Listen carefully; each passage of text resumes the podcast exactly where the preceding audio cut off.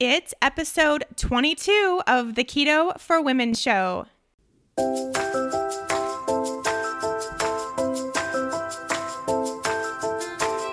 You're listening to the Keto for Women show, and I'm your host and nutritionist, Shawn Mynar.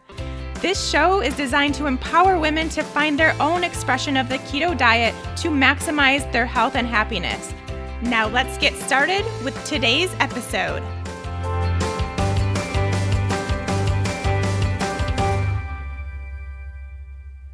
Hey, hey, friends, welcome back. Thanks for joining me as always in our second edition of fasting.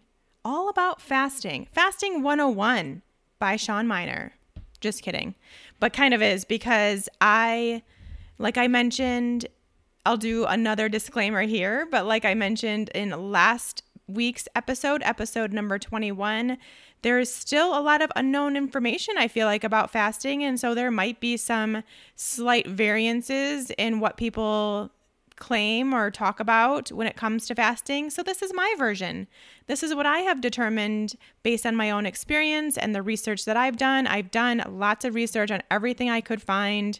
Uh, not a lot of human studies, lots more animal studies, which I prefer human studies, obviously, but also just in my work with uh, Keto Women and Fat Burning Female Project, what I have found to be the case in all those situations to where I can now learn about fasting and tell you guys. And that's why I'm here with a second episode devoted to fasting. Today, we're going to be going over all of the benefits of fasting and some of the not so great things or downsides, I guess, to fasting and what we can do about those. If you didn't listen into last week, episode 21, I highly recommend you do that. Doesn't necessarily have to be before this one, but definitely go back and listen to that one. Uh, I talk about what fasting means, uh, some of the tips I have, what types of fasting there are, how to know which one is best for you, all kinds of good stuff. And I share my own personal experience that I've had with fasting and what I do now to get into a fasting schedule. Before we get into this episode and talking more specifically about these benefits, let's just chat here a little bit. So, I am currently in Mallorca, Spain for the Low Carb Universe Conference. I took it upon myself to make it into a working vacation. Actually, what I'm trying to do with this trip is to see if I have what it takes to be what's called a digital nomad. So I don't know if anyone's heard of that term. Digital nomad is basically when you can have the ability to work from anywhere, which I have. Uh, you basically travel around. You don't really have a, necessarily a home or anything like that, but you travel around and work, but also get to travel at the same time.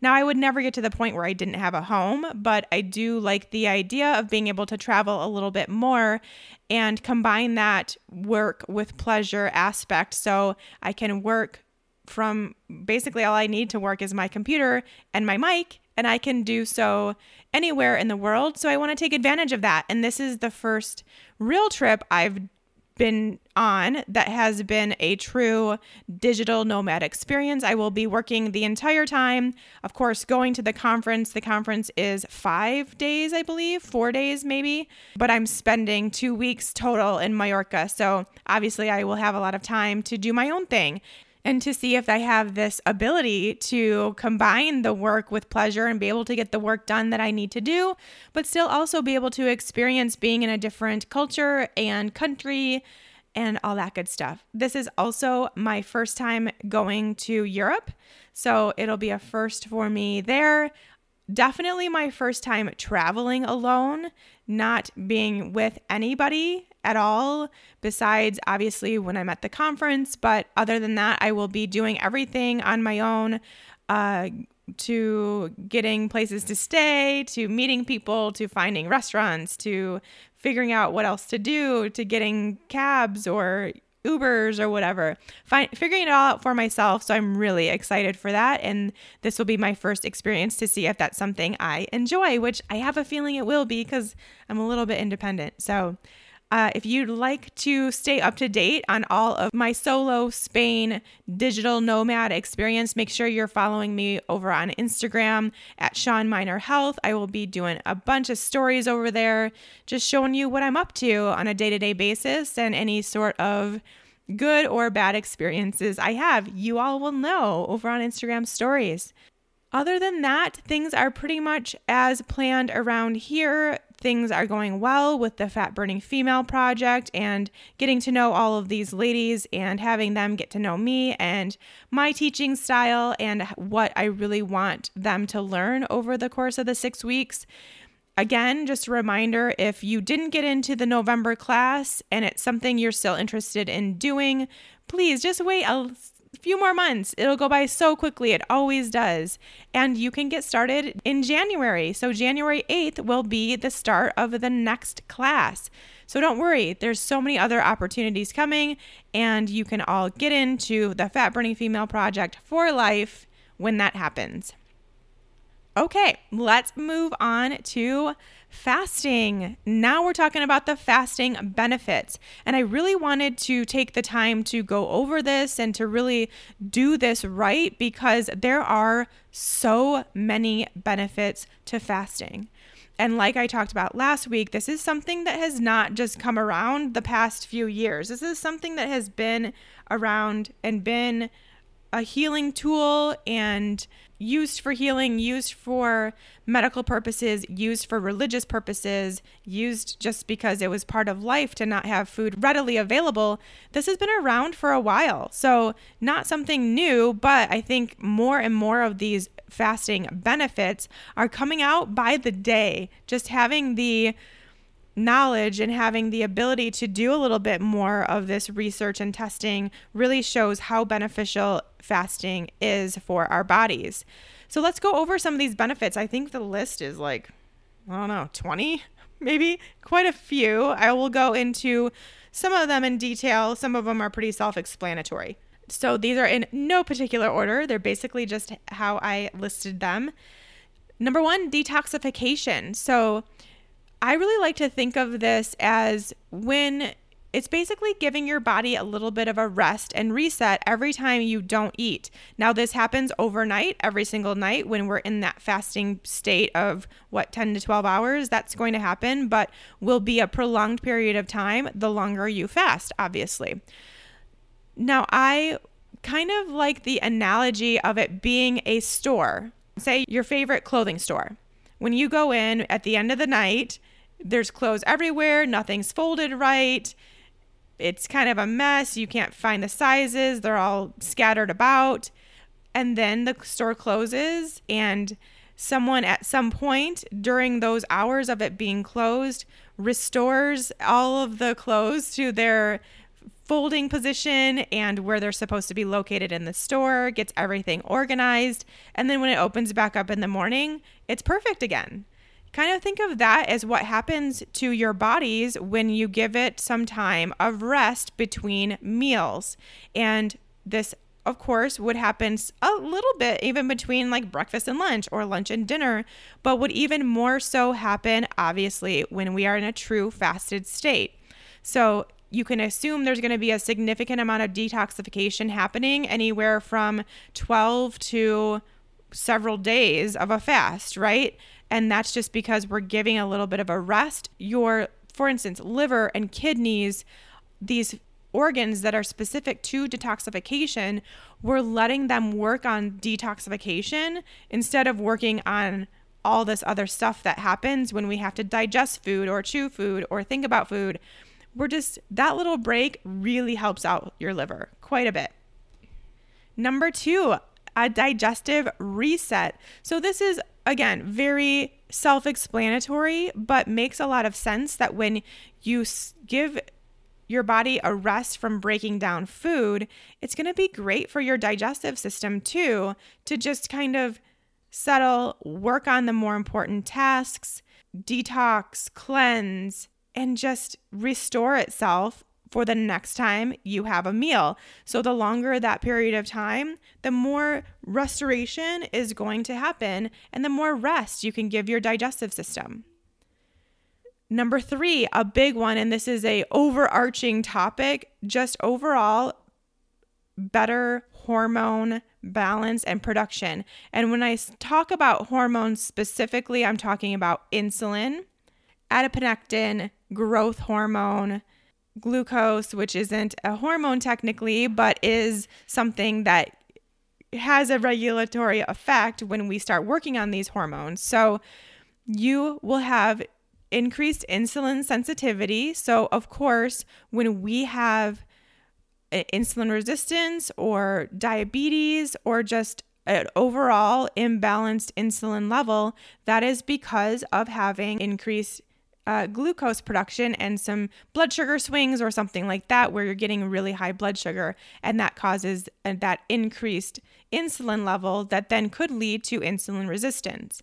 As you don't eat, you regulate your glucose signaling, right? That makes sense that when you don't have a meal, your glucose doesn't really have a reason to elevate. And that leads to increased insulin sensitivity over time, too. So you start having more response to insulin, you start having a normal insulin level.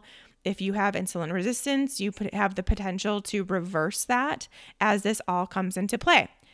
You also have an increase in adiponectin, and this is a, a hormone that is very hard to say, but it is involved in helping to regulate glucose, which we just talked about, and fatty acid levels. So, being able to release fatty acids into the bloodstream in order to promote ketosis and um, overall fat burning, it will help to do that. So, we increase that when we fast, and that has been shown in studies.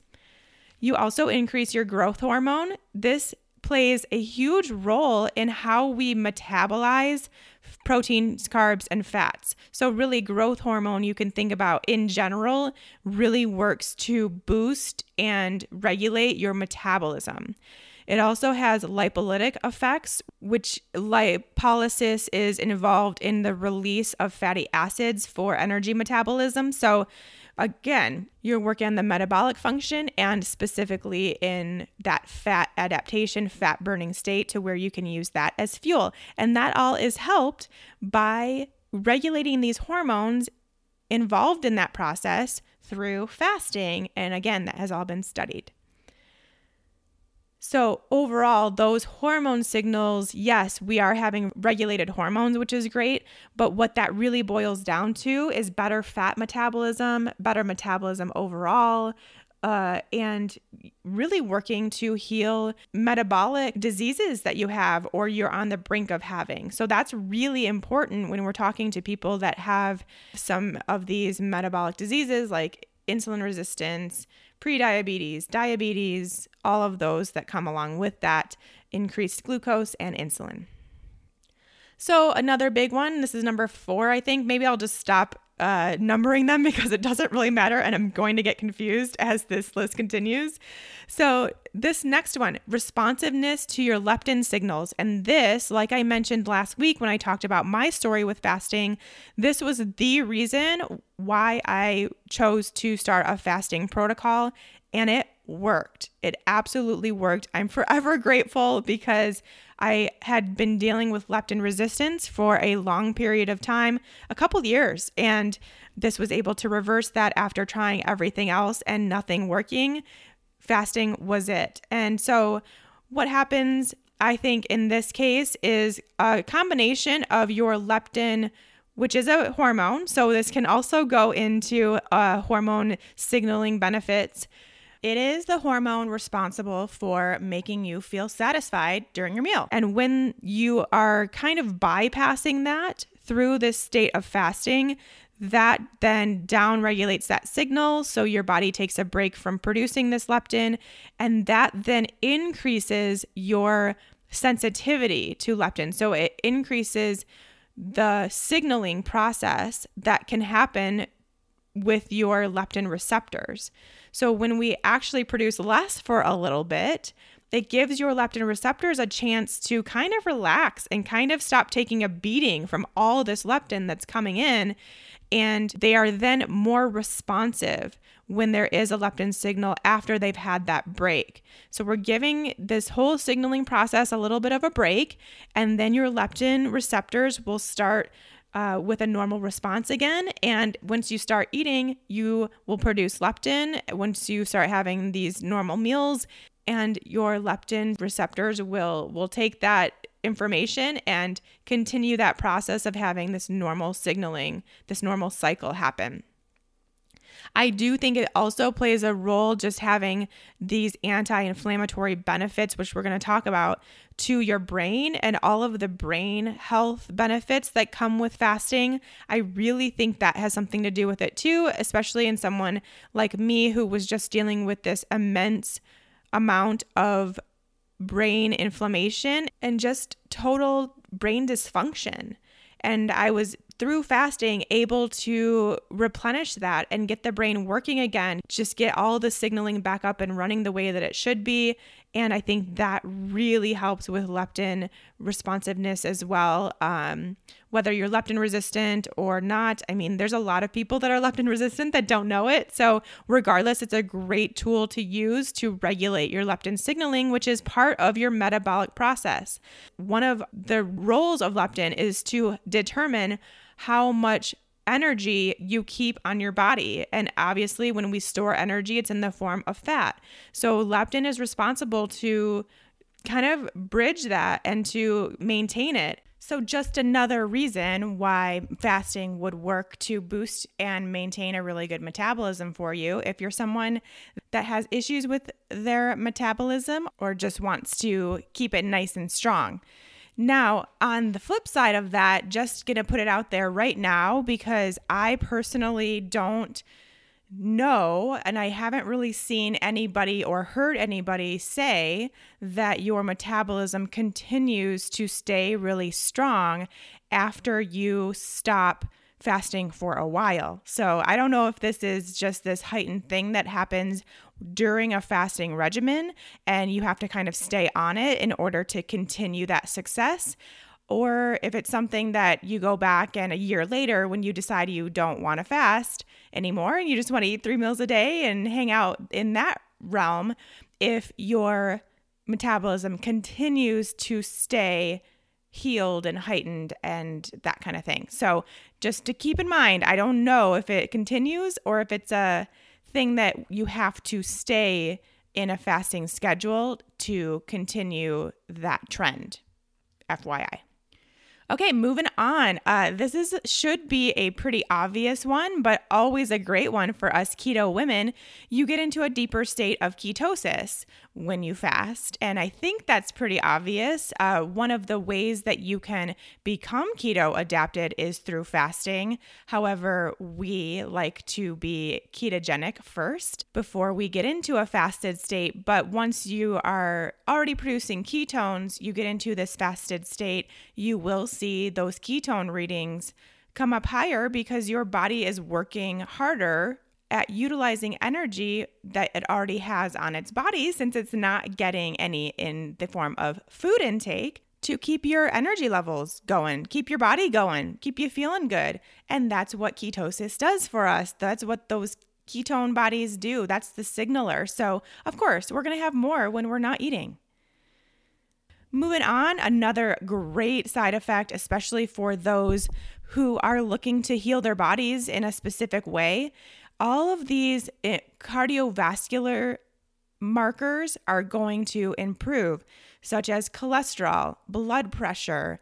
You will have increased HDL and lowered homocysteine, which is an inflammatory marker specific to the cardiovascular system.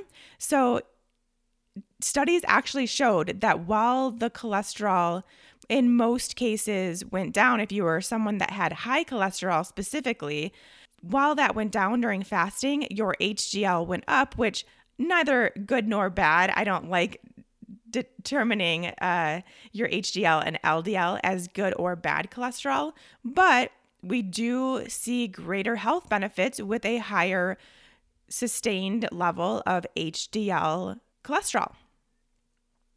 So that's exciting. Uh, so, if you're someone, this gives you a little bit more ammunition. If you're someone that is dealing with any of these cardiovascular diseases or even just signs that that could be something in your future, start now, get them taken care of, get them regulated. Fasting will do that, and you won't have to worry about that in the future. Other things that fasting lowers would be your blood sugar, which we know we just talked about that and how um, that also contributes to regulated leptin signaling. But obviously, you're not eating, so your blood sugar is going to stay pretty steady. And um, that will only help the rest of these blood sugar markers and the metabolic diseases associated with that. So, again, if you're someone who is dealing with uh, either current metabolic diseases or just don't want that to happen or are showing signs that that could be happening in the future, now's your chance. Get it taken care of, get it regulated, get your health back on track so you won't have to worry about it in the future.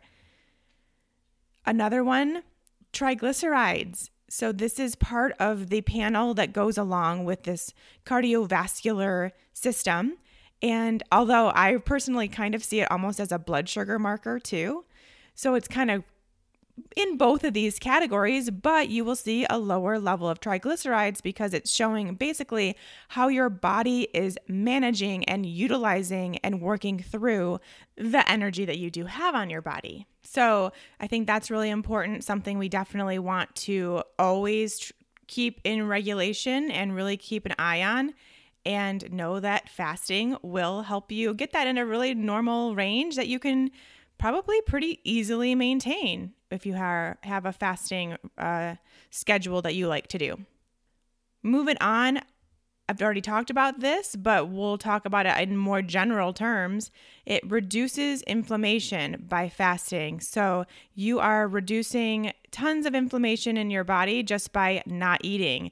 This comes in a couple different ways. First of all, a lot of the inflammation that we deal with is from our food. Believe it or not, even if you are eating the highest quality, grass fed, pasture raised, organic, raw diet with all of these amazing foods, there's still some foods that you are reacting to that you don't even know.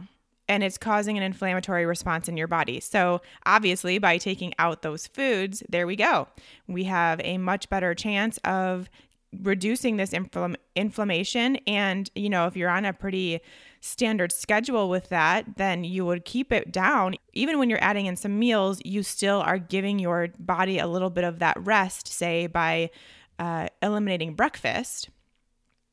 And you're giving that rest period needed to calm down the inflammation from lunch and dinner. So, even just that small period of time will really work to reduce your inflammation that's coming specifically from your meals. Now, there's also been research and studies that show that it that fasting actually changes the expression of the genes responsible for an inflammatory response. So it, it kind of changes how your body is used to handling, managing, and dealing with inflammation.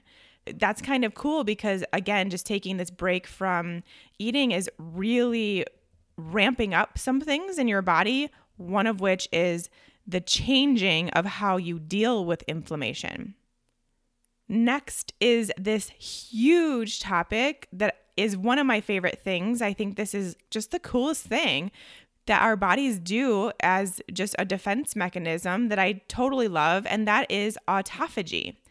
I think most of you, if you've done any research on fasting or heard any podcasts or anything, you know about autophagy, and it is just cool. So, if you don't know, here's what happens when you are fasting, eventually it gets to a point, and we'll talk about the timing of this, that your body tries to start conserving itself.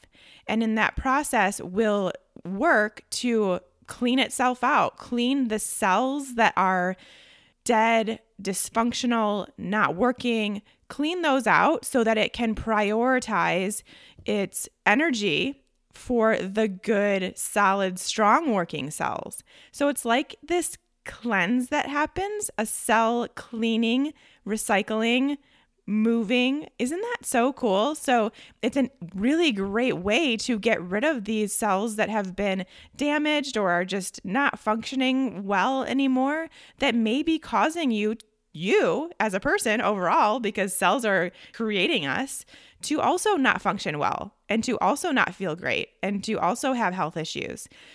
Getting rid of those will also in turn really improve your health and how you feel. Now, there's been a little bit of talk. I've done a lot of research because I wasn't sure when this happens, basically, at what stage of fasting this happens. And what I have found in the research is that this autophagy happens or increases by 300% after 24 hours of fasting and kind of that's the peak. And then after 36 hours of fasting, it lowers itself back down. So it seems like 24 to 36 hours are the is the best fasting schedule to be on in order to get this heightened autophagy. Now, does that mean you need to do that every single day? No, of course not. Uh, maybe adding in a 24 to 36 hour fast once a month or once every three months, maybe kind of with the season change. Something like that would be fine because then you're kind of getting that recycling happening with your cells on a regular basis, but not all the time to where you're putting the stress on your body of always being in a fasted state, which could be pretty tough. But that was just something that I found fascinating. I felt the benefits of this actually too. And it's just, our bodies are so smart. And I love seeing these things that make sense. That, of course, our bodies would do that to uh, help us along and, and keep us safe and healthy and have enough energy for what it needs to do. So it's just cool to see that happening in fasting moving right along, the next one, and of course, we have to talk about this, uh, although I think most of you at this point know that I don't want to put a whole lot of uh, time into talking about this, which is weight loss. And the reason why I don't want to put a lot of time into this is because I actually did research on this too in preparation for this podcast because I knew we had to talk about how your weight might change during this fasting period. And um, so the research actually shows that obese men and women lose a significant amount of weight when they adopt a fasting plan. Non obese men also have results when they begin a fasting protocol. However, non obese women don't have much change. So there may be a little bit, but there just hasn't been that much change that will happen if you're not obese. Because, as I've talked about in all of these podcasts I've been doing, your weight will stay where it needs to stay in order for you to be healthy. And if you don't need to lose weight to be healthy, then fasting, just not eating, isn't going to do that for the long term. Now, short term, yeah, probably, but that's water weight. You have a significant change in your electrolyte status, in your sodium to water ratio, and that's to cause water loss. So you're losing water when you fast, and then when you eat, you're gaining it back. And so a lot of women who are doing this and don't need to lose weight, they're not to see this extended period of weight loss. So just want to put that out there. However, if you are someone that needs to get to a healthier weight in order to get healthy, then fasting is going to help you with that significantly. It's probably going to be your best shot at losing the weight that you need to lose in order to get healthy in a quicker way and in a healthy way believe it or not, not eating is actually healthy, as we're learning by all of these uh, pros that we're seeing in this list. I definitely think it's a great tool for people to use that need to lose a significant amount of weight in order to get to this point where they can uh, change their health status. Absolutely. Is it something that you should be doing with weight loss being your only goal? Definitely not. And I want to talk about that. I talked about it a little bit last week, but I just really think, and this is why I'm going through this list for you all, I really think that you need to have a bigger purpose behind your fasts besides just changing how your body looks. There's a whole list we just went over, and I'm going to go over even more as to why you should be considering a fasting protocol. And weight loss can be on your list of reasons, but it shouldn't be the only one and it shouldn't be the top one. I'd rather you focus on getting these other results and using these other markers that you can see change. Like for me, it was the leptin. I was testing that with my blood regularly and I saw the changes, and that really motivated me, but it also proved how this fasting was truly working for me. Give it something else. Give yourself another reason to be trying this out that will be more health promoting and not just focusing on how your body looks and weighing yourself every single time you fast and all that stuff because you're going to be disappointed perhaps if you get on the scale and you're only doing that for changing your body because um, it's might not happen. So while you're healing these other things that are great, phenomenal things that you are doing internally, if you're only focused externally, you're going to be perhaps put into a negative headspace that you really shouldn't be in. There's no point in doing that. Alrighty, some more great benefits. Speaking of other things that we can focus on, this one's a great one. How about lowering your cancer risk? I mean, hello, don't we all want to focus on that? Here's kind of what happens in your body that makes this a thing. When you fast, your body produces less IGF 1, which is insulin like growth factor 1, and IGF 1 has been shown as a hormone that helps cancer proliferate in your body. So, if we have less, we're not going to have as much chance of developing and having cancer grow. And when I was doing this research, they were able to find that fasting also worked to reduce and eliminate tumors that were in patients that were already dealing with cancer. And it was as effective as chemo. Now that that just gave me chills. Just saying that gave me chills. That is fascinating and hugely important information that we now have. Now, does this mean that if you have cancer or you know someone who's going through cancer that you should tell them to stop treatment and go just fast? No, of course not. But it is something where even at minimum, you could add a fasting protocol to someone that's already going through chemo and really see some significant improvements. Uh, I just found that to be totally fascinating fascinating, we'll say, and something that I am excited to see more research come out about, and interesting to see if more oncologists will take that new information to heart and maybe put it as part of their practice. So, hopefully, new changes coming out in the cancer world with these studies. So, keep an eye out for that. Okay, moving on to the one that I've kind of alluded to in the past conversation uh, this idea about brain health. There are so many ways that fasting actually increases our brain health that I want to kind of go into it a little bit more detail and tell you exactly what's happening in there when you fast. So, the first thing is that it is very protective for the brain.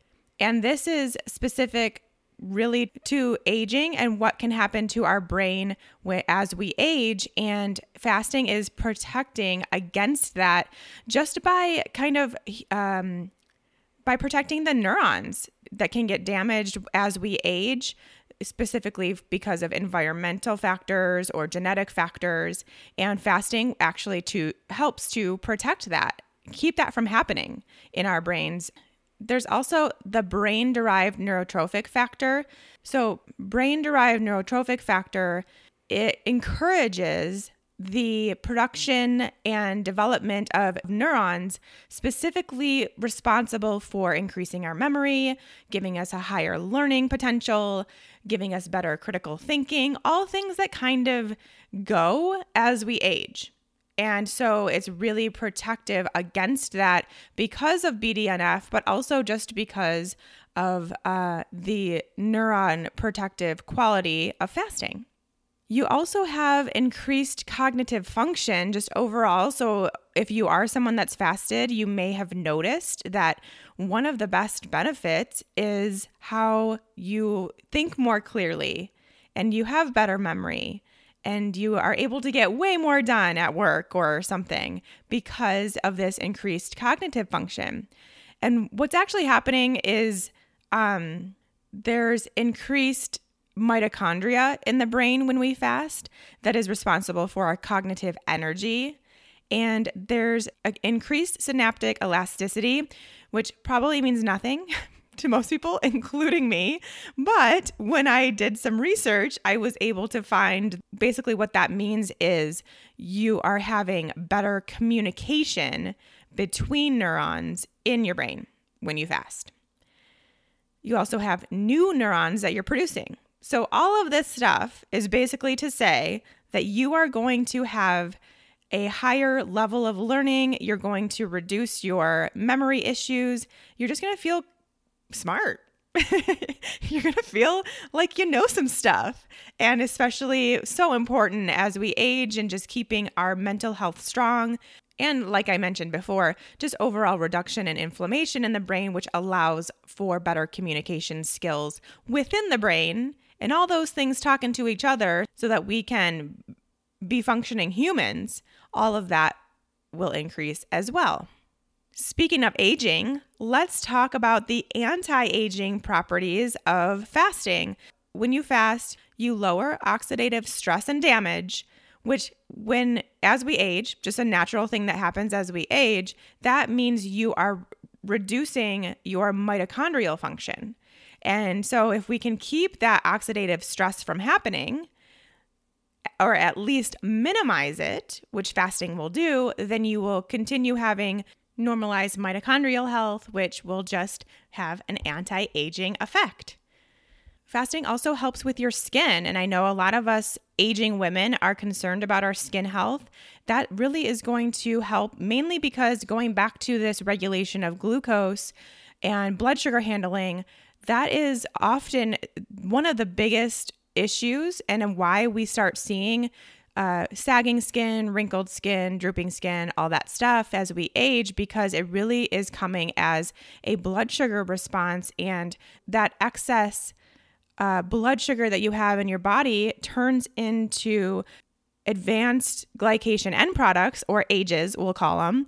And they stick to these cells of your skin and cause them to become sticky and just not function as well we really can work on our skin elasticity and kind of getting that stickiness off of our skin cells to get them to uh, rejuvenate and to replenish and recycle and all that stuff, which will keep our skin looking nice and fresh. All right, so I think that gets through all of the, or at least the most fascinating, in my opinion, uh, benefits of fasting. I mean, there's tons more, I'm sure. I'm sure if you are someone who has tried to fast previously, then you know that you will experience some really great benefits from fasting. And so now you're probably thinking, well, of course I'm going to do this. Why would I not? Everyone should be fasting because it's so great for our health. And I agree with you. However, as you learned when you heard about my story last week with fasting, it's not all rosy. You can have some downsides or negative side effects from fasting too. And I want to make sure that we go over those too. So, like I said, and we'll keep saying, you have the ability to determine if it's right for you or not. Okay, so let's go through some of those. And I want to start with the biggest, most obvious, glaring one, at least in my opinion, which is stress stress response will happen. I mean, just think about it. I think it's pretty obvious that when you don't eat, it is a stressful situation on your body, regardless of whether you are in ketosis or not. Not eating is stressful, right? Being in this state of fasting is going to encourage a stress response in the body uh, a cortisol response, an adrenaline response. It will happen. And if you are not someone who has this awesome, amazing adrenal health, then that might cause more harm than good to be in this fasted state, creating this stress response in your body. Uh, so, if you are someone whose health concern includes adrenal issues, hormonal imbalance in your sex hormones, thyroid imbalance, those would probably involve having a much more modified or no fasting experience in your life at this time. That doesn't mean it's going to be that way forever. That means that right now you are working on healing that particular piece of the puzzle. And then maybe in three months, six months, a year from now, when you've healed your adrenals and you feel like your cortisol response is regulated, then you can revisit this idea of fasting. And I just want to reiterate again that we all are fasting overnight. We're already getting a lot of these benefits just from having these overnight fasts where we go 12 hours without eating. Um, for many of us, it's often even longer than that. Maybe it's something like 13 or 14 hours every night where you are fasting, and that's great. That's plenty. So please don't think if you are someone who is kind of wrestling with this idea of wanting to fast because you want all of those benefits, but probably deep down knowing that your body isn't ready to handle that stress, then just please reassure please reassure yourself that you are getting lots of great benefits just from your overnight fast. And that doesn't mean you can't try out some new fasting schedules in the future. But right now, you have something bigger on your plate. And I really just, um, I just don't think it's worth it. As someone who was dealing with adrenal issues, I, I wasn't quite back to having normal adrenal function when I started my fast, and I noticed it. I saw it uh, I noticed it in my hair loss. I noticed it in my menstrual cycle irregularities. I noticed it in my fatigue. Also, a big one for me was in sleep disruption, which we'll talk about in a minute. But having disrupted sleep and waking up in the middle of the night, not being able to get back to sleep, not being able to get to sleep in the first place because you're hungry, those kinds of things are signals and they should be listened to don't take those things lightly, especially if you are a woman wanting to keep their adrenal health regular wanting to keep their adrenal health intact or continue to heal their adrenals. Signs that and those all are signs. Other ones would probably include um, so I hope I hope I've made that I've hope I hope I've made my stance on that very clear that this is a stressor on your body. Obviously, the amount of stress is determined based on how long you go without eating, how many meals you skip. So keep that in mind and really, really work into getting into a longer fast take the time it need take the time your body needs to figure it out, figure out the amount of stress that is going to cause your body to go through that. Work up slowly. Start with a 13, 14 hour fast a couple times a week, then move up to 15 or 16 a few times a week, and just take it from there. Take it slow. But just us as women, we don't have the ability to handle this kind of stressor very well. We just don't. I mean, if this was the only stress that we had to worry about in our lives, was just not eating every once in a while, then great. But we as women in in this century have extra stressors to deal with that really will take a toll on our lives and I see it every single day in my practice that it already is. And so adding on another stress just isn't the right time to do that for many of us. And that's completely fine. So just tap into that, see how you're feeling, see how you think your hormones are doing, your adrenal health is doing, and then decide if fasting's right for you. Let's move on to another. This is a very similar situation, but something I want to talk about specifically, and that is the role fasting can have on two more hormones follicular stimulating hormone and luteinizing hormone, which, if you are a lady, you may recognize the names of these. These hormones, which are responsible for allowing you to ovulate and menstruate or carry a child every month. Well, you're not going to be having a baby every month, but you know what I mean.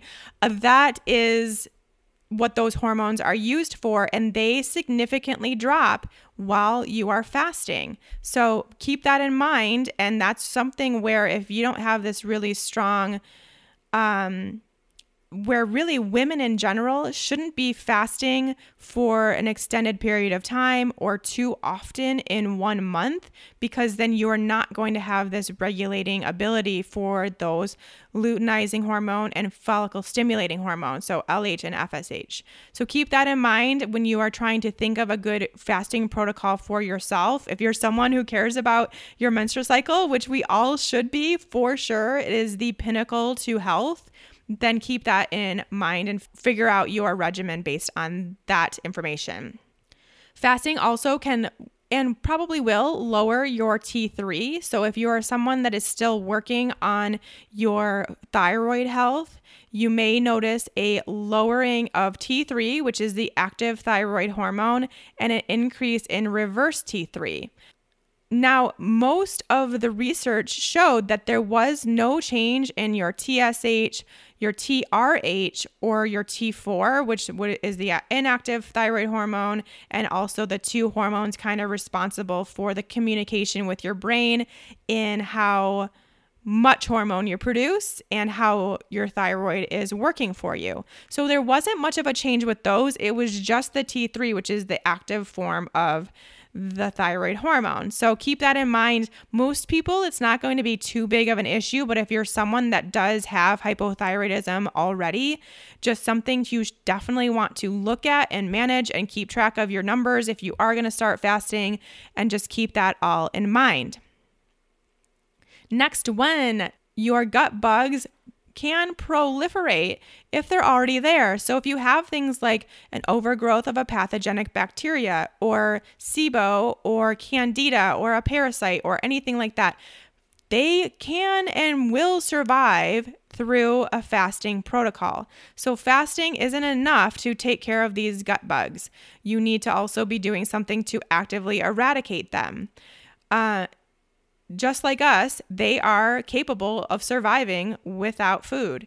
And this is basically just a reminder from me as a functional nutritionist to get these things tested for yourself and get on a protocol for the purpose of eradicating these overgrowths, regardless of what you do with your diet. Whether you go on a healing diet, whether you try fasting or keto or whatever, you also need to get on another protocol and make sure that you are doing that. So, just I just wanted to put that out there in case everyone was thinking, oh, since I'm giving my digestive system a rest, I can also fast and it will get rid of all the stuff I have going on in my gut.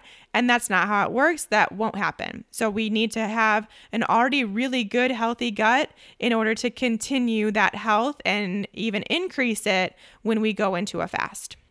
Next one, disrupted sleep. And this is that what I noticed and why I will never fast overnight again because my sleep really gets affected. Uh, and if you're someone who maybe doesn't sleep super deeply or maybe would find this stressful, which we all will, because like I just mentioned, it is a stress on your body, then there is a really good chance you're not going to sleep well if you are trying to do an overnight, more than say a 24 hour fast. So, again, if you're trying that, I would really recommend either not or working up to it. So stay back a little lower, do a 16 hour fast or a 20 hour fast if you really want to, and save those longer fasts for something that is really, really needing to be healed because your sleep is going to be disrupted. Whether you even notice it or not, you just will not be able to get into that deeper level of sleep that you do if you are fed. So keep that in mind. Next to these kind of go together in a way which more so come with a mental component of fasting which is when you're done fasting you get to feast. And i've seen this in a lot of women actually especially that it stimulates their need or desire to binge. So if you are someone that has a past of binge eating and is it's resolved then fasting beyond 16, 18 hours is probably not going to be the best thing for you because it's going to stimulate that tendency to binge once you can eat. I was noticing this too, where it would come time to eat after 36 hours of not eating, and I would just all of a sudden go to town, which I have mentioned you really do need to feast when it's time to eat. You really do need to eat those nutrients, but I was choosing things that weren't nutrient dense, and it's just totally not in my personality to do that anymore. It's just not in my life. Uh, because I genuinely do not want things like that on a regular, normal basis. But these fasts were stimulating that desire more than I ever have had in in so many years. And I did really notice that. And I know many women who have experienced that too. So keep that in mind too. And if that happens just reduce your fasts. Reduce how often you're doing them and reduce how long they are. That's all it takes to where you get to a point that when it's time to eat you just want to eat a normal, good, high quality, nutrient dense meal and not eat an entire box of cookies or carton of ice cream or something like that. And then this one goes along with it, which is food obsession. So then this gets to a point where when you're not eating, all you can think about is food. When you are eating, all you can think about is food. And you're just in this constant spiral of always thinking about food, which, when you are, as we know, as being keto ladies, when you're in ketosis, that stops that really ends. And if it gets to a point where you're doing a fasting protocol and it starts to get to where all you're thinking about is food and when you can eat next and what your meal is going to be and how it's going to taste and what you're going to put on top of it and then what your meal after that is going to be and just no. If it gets to that point, no, not worth it. And that is really something that can be super damaging just to our psyche and it's not worth it. So, um, again, dial back your amount of fasts and or your timing of fasts and you'll find that place where you can do a fast occasionally and not be obsessive. Okay, I think that's it. The only other thing that I want to mention is that as you can see, everything that I talked about, especially with the benefits of fasting, those also, many of them are overlapping with ketosis. So you can get these same benefits with a ketogenic diet and not have to go the fasting route. So keep that in mind that it's not like you do this or nothing. It's you're already, most of you, those of you that are already doing a ketogenic diet and producing ketones are already getting a lot of these benefits just by producing ketones. So I do want to make that clear that it is not necessary to also include fasting. And as you can see over the past two episodes, it is something that is has a, research has some really great things, but is not needed. And that's what I really want to get through to you all. And I know I said this last week, but I'm going to say it again because it deserves repeating. You have to do you. You have to figure out if fasting is right for you at all, if it's something that you want to include, if it's something that your body responds to and likes or doesn't like, how long you should be fasting, how often you should be fasting. That's all something that nobody else can tell you but you.